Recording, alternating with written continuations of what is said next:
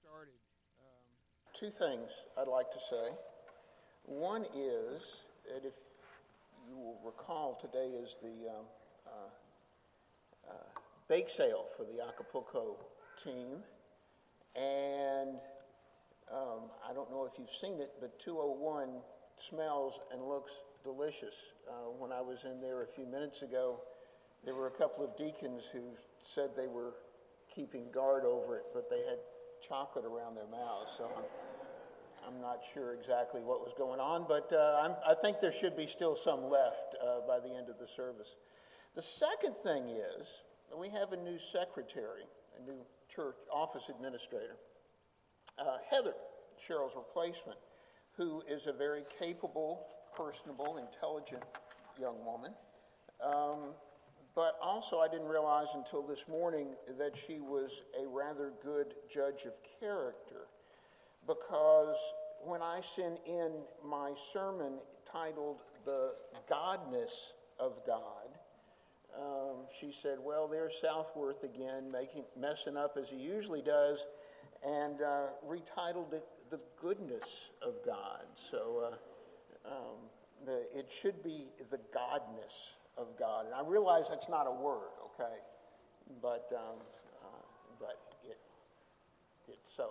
Ah, but uh, whoever did the slides, and I know who did the slides, um, got it right. So we're good to go. Let's um, turn, if you will, to the first epistle of Timothy, chapter 6, verses, re- reading from verse 12 to verse 16. Hear the word of God. Fight the good fight of faith. Take hold of the eternal life to which you were called and about which you made the good confession in the presence of many witnesses. I charge you in the presence of God, who gives life to all things, who gives life to all things and of Jesus Christ, who in the, his testimony before Pontius Pilate made the good confession, to keep the commandment unstained and free from reproach until the appearing of our Lord Jesus Christ, which he will display at the proper time. He who is the blessed and only sovereign, the King of kings and Lord of lords, who alone has immortality and dwells in inapproachable light who no one has ever seen or can see. To him be honor and eternal dominion forever. Amen. Let's pray.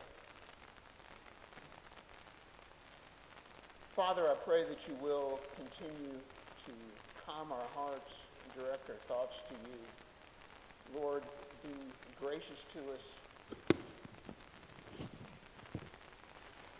Be gracious to us and Guide us in this time. May the words of my mouth and the meditation of all our hearts be acceptable in your sight. O Lord, our rock and our redeemer. Amen.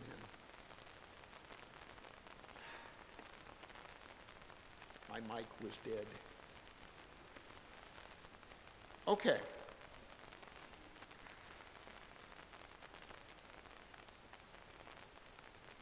Let's see if I can do this here.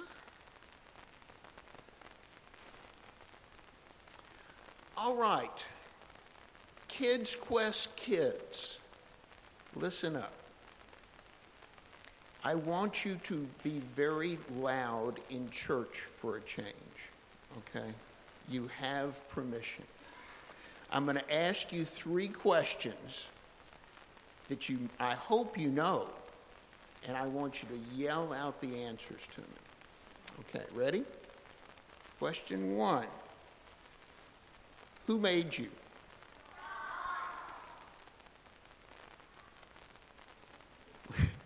what else did God make? And third one, why did God make you in all things?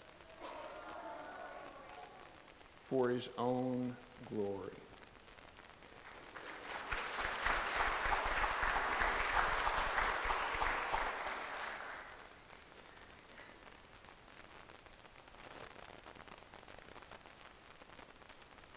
Good. This is this is a in technology wonderful um, when it works.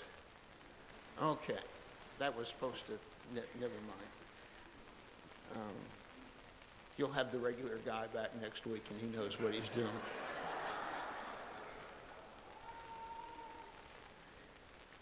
Okay, there have been undoubtedly many profound theological statements made in this sanctuary.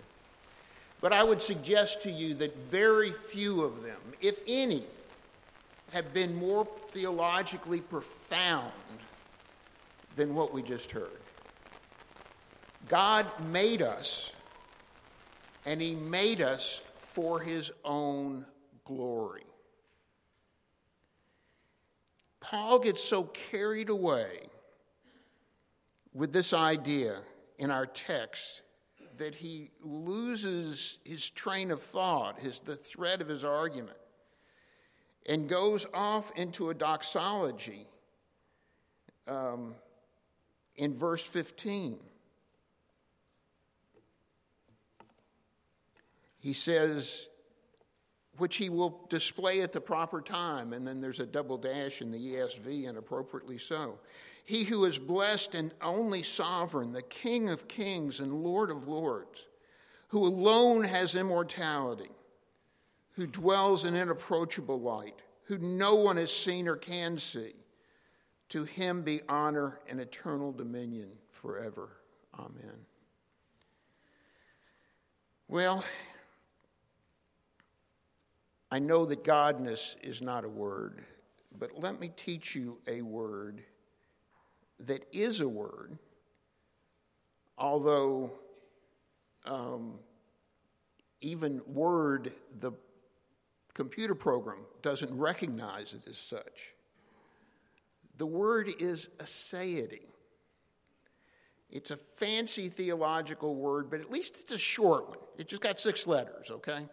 And it comes from two Latin words, a, uh, which means from, and se, say, which means itself. And iti is, uh, means having the quality of, like cruelty or humanity or divinity. So it's the quality of being from or of yourself.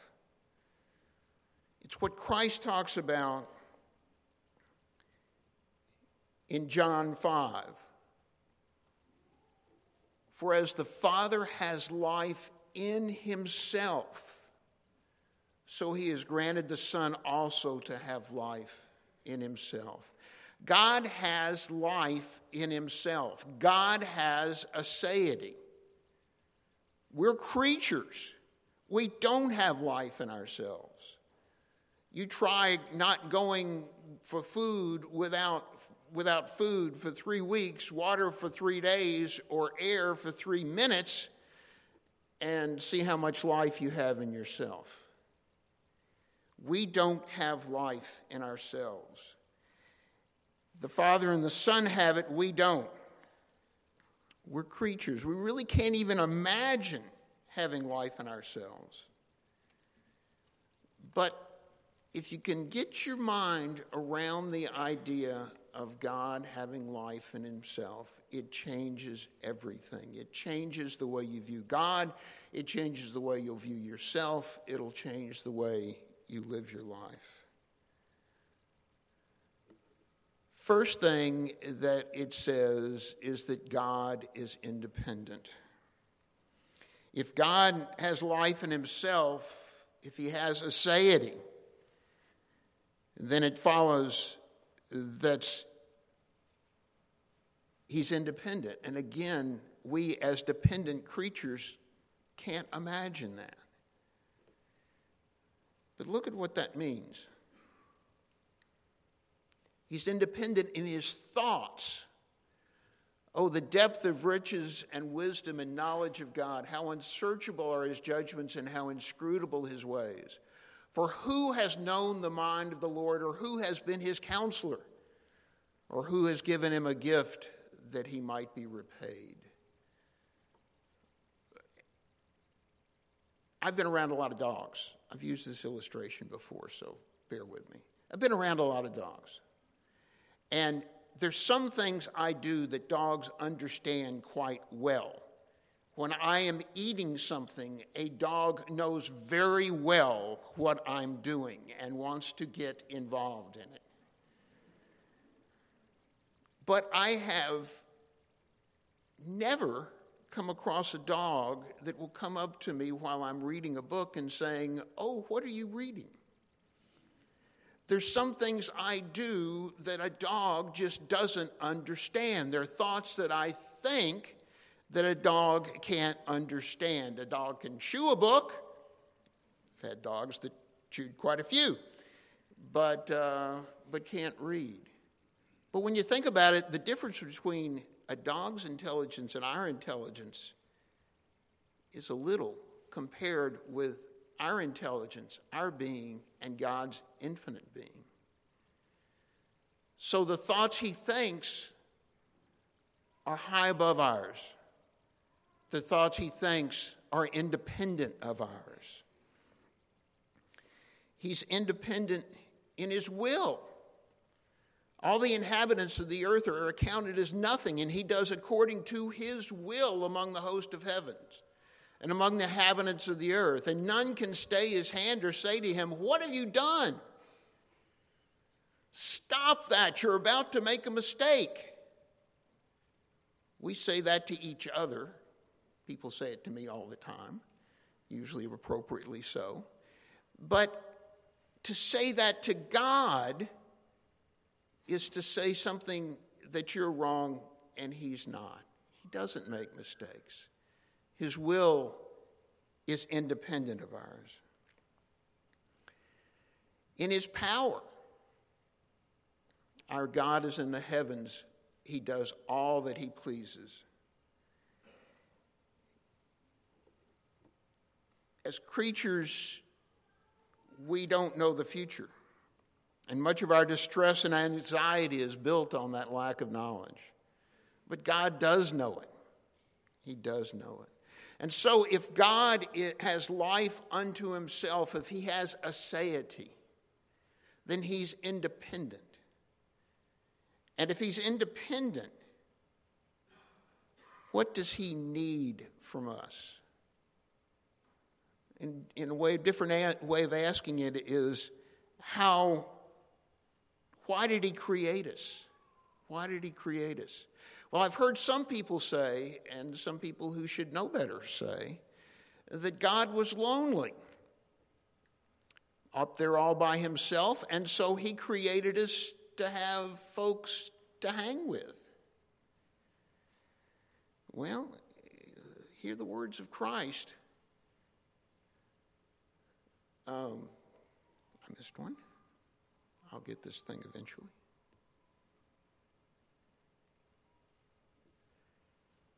Hear the words of Christ in his high priestly prayer Father, I desire that they also, whom you have given to me, may be with me where I am to see my glory. There, there's glory again. That you may have, that you have given me because you loved me before the foundation of the world. There was in the Trinity from eternity companionship, love, communication.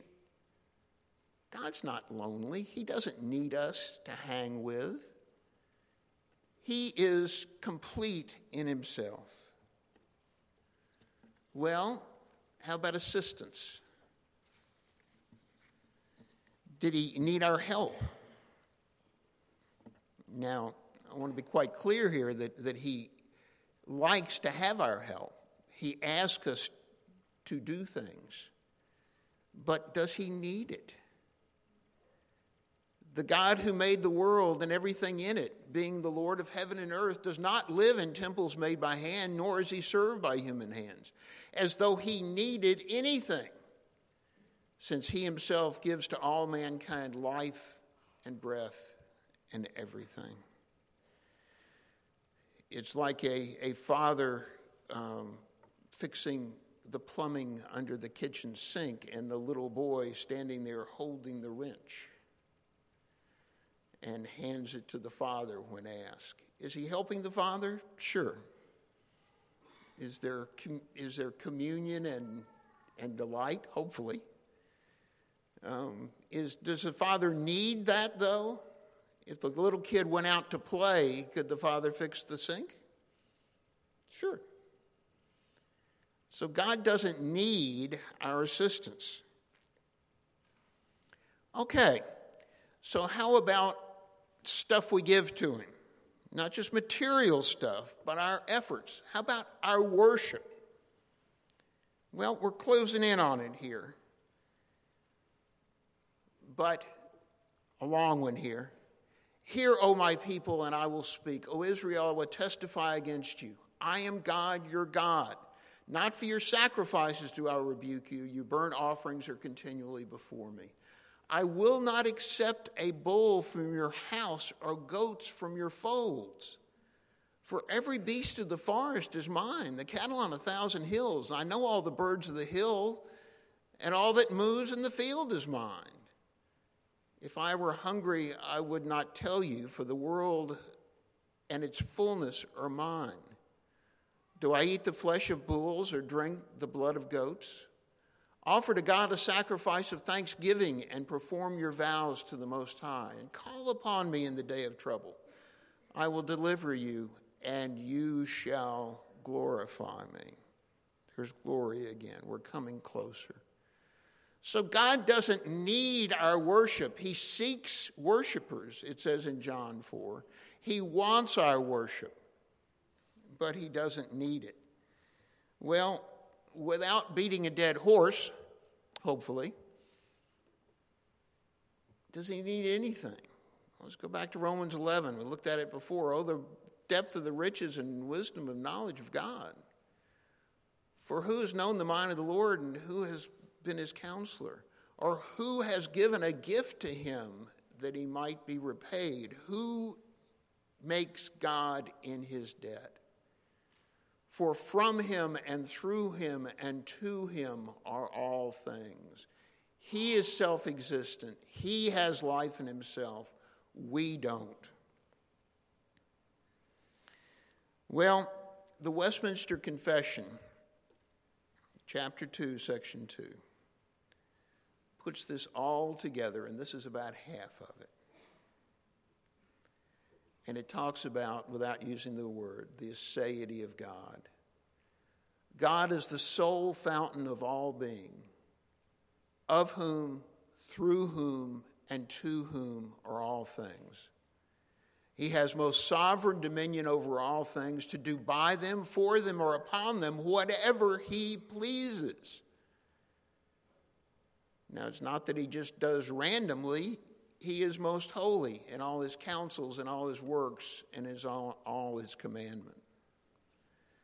And so to him is due from angels and men and every other creature whatever worship, service, or obedience he is pleased to require of them. God has life in himself. He can do to us, by us, for us or upon us whatever he pleases. His commands are holy and just, but to him is due whatever worship, service, or obedience it pleases him to require of us. So, why did God create us? He created us to reflect his glory back to him. The kids knew this. They may not have known the fullness of it, but when I asked, Why did God create you in all things? their response was, For his own glory. This is what that means. In Isaiah, I will say to the north, Give up, and to the south, Do not withhold. Bring my sons from afar and my daughters from the ends of the earth. Everyone who is called by my name, whom I created for my glory, whom I formed and made. So, we're created for God's glory. What is glory? It's something that's hard to define, it's easier to describe, and I would suggest that there are three aspects to it. One is a heaviness. For this light momentary affliction is preparing for us an eternal weight of glory beyond all comparison. If you compare the afflictions we're going through now, which seem so heavy, they are so light compared to the weight of glory is desires in the future. Secondly, it's fire or light. This is talking about God appearing on Mount Sinai. Now, the appearance of the glory of the Lord was like a devouring fire on the top of the mountain. So it's something that's heavy, it's something that's luminous, it's something that's fiery and big and heavy. There's also a third aspect to it it's the aspect of having an entourage, of having a posse. I think perhaps the, the word now is crew. Perhaps that's been replaced by another word already, and I don't know it. But it's the idea in a multitude of people is the glory of a king. Christ said in John 7 that we read a while back that, uh, that he wanted people to be with him to see his glory. And part of that is to see the multitude of people around him, to see his posse. The point of all this is that we're not created for ourselves. It's not about you, as the saying goes. We're creatures created for a purpose, and that purpose ultimately is outside of ourselves. We were created to show forth God's glory and to reflect back God's glory to Him. The center of life is not our happiness. The center of life is not our prosperity. The center of life is not our fulfillment. The center of life is God's glory. And how often we forget that. Chevy Chase, in some of the very, very early Saturday Night Lives, was a uh, newsman, and his tagline was, I'm Chevy Chase, and you're not.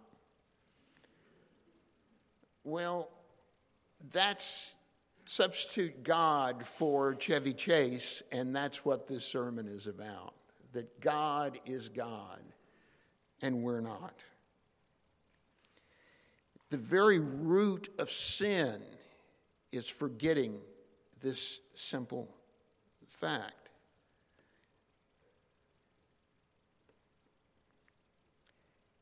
But the serpent, Genesis 3, but the serpent said to the woman, You will not surely die. For God knows that when you eat of it, your eyes will be opened, and you will be like God, knowing good and evil. You can stop being dependent. You can stop being a creature. You can, you can have aseity. You can have life in yourself. You can be like God. And then the world won't revolve around God and His glory, the world will revolve around you and your glory. Sound familiar?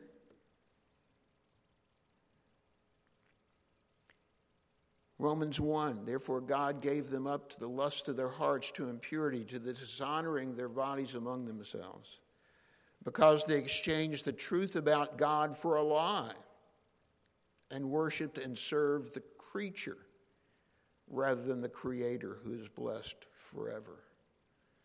We come to see our life as being filled with giving glory to something other than God. Ourselves, another, our work, whatever. That's the root of sin. Is forgetting that it is God only who has life in himself, God only who has aseity.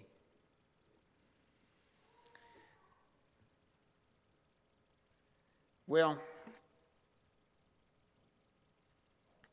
look, the, the aseity of God is only one of his attributes, okay?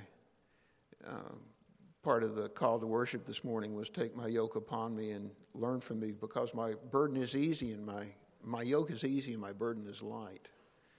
The Psalm 91 that was read earlier talks about God saving and protecting his people. God is loving, forgiving, compassionate. He's gracious. He adopts into his family those who turn to him, makes them his children. I don't mean to deny or to belittle any of these characters of God, characteristics of God. But but what I'm trying to say is while God is all these things, He is still God. And He still has all Godness in Himself. When He comes to us, He doesn't come hat in hand, seeking our favor or our condescension. Would you be my friend? He comes to us instead as the ruler of the universe against whom we have rebelled. He doesn't come as a beggar asking alms. He comes as a king demanding unconditional surrender. Remember, he can do by us, for us, and upon us whatever he pleases. And to him is due from all of us whatever worship, service, and obedience He is pleased to require of us. God is God. We're not. Pray with me.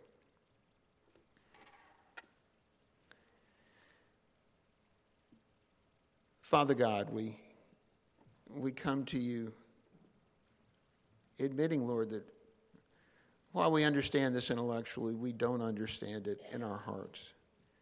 Father, that we, we claim the, the preeminence for ourselves, we claim the glory for ourselves, we claim happiness and fulfillment to be the, the goal of the universe. Father, forgive us, guide us.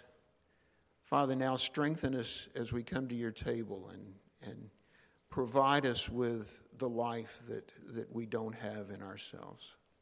We pray in your Son's name. Amen.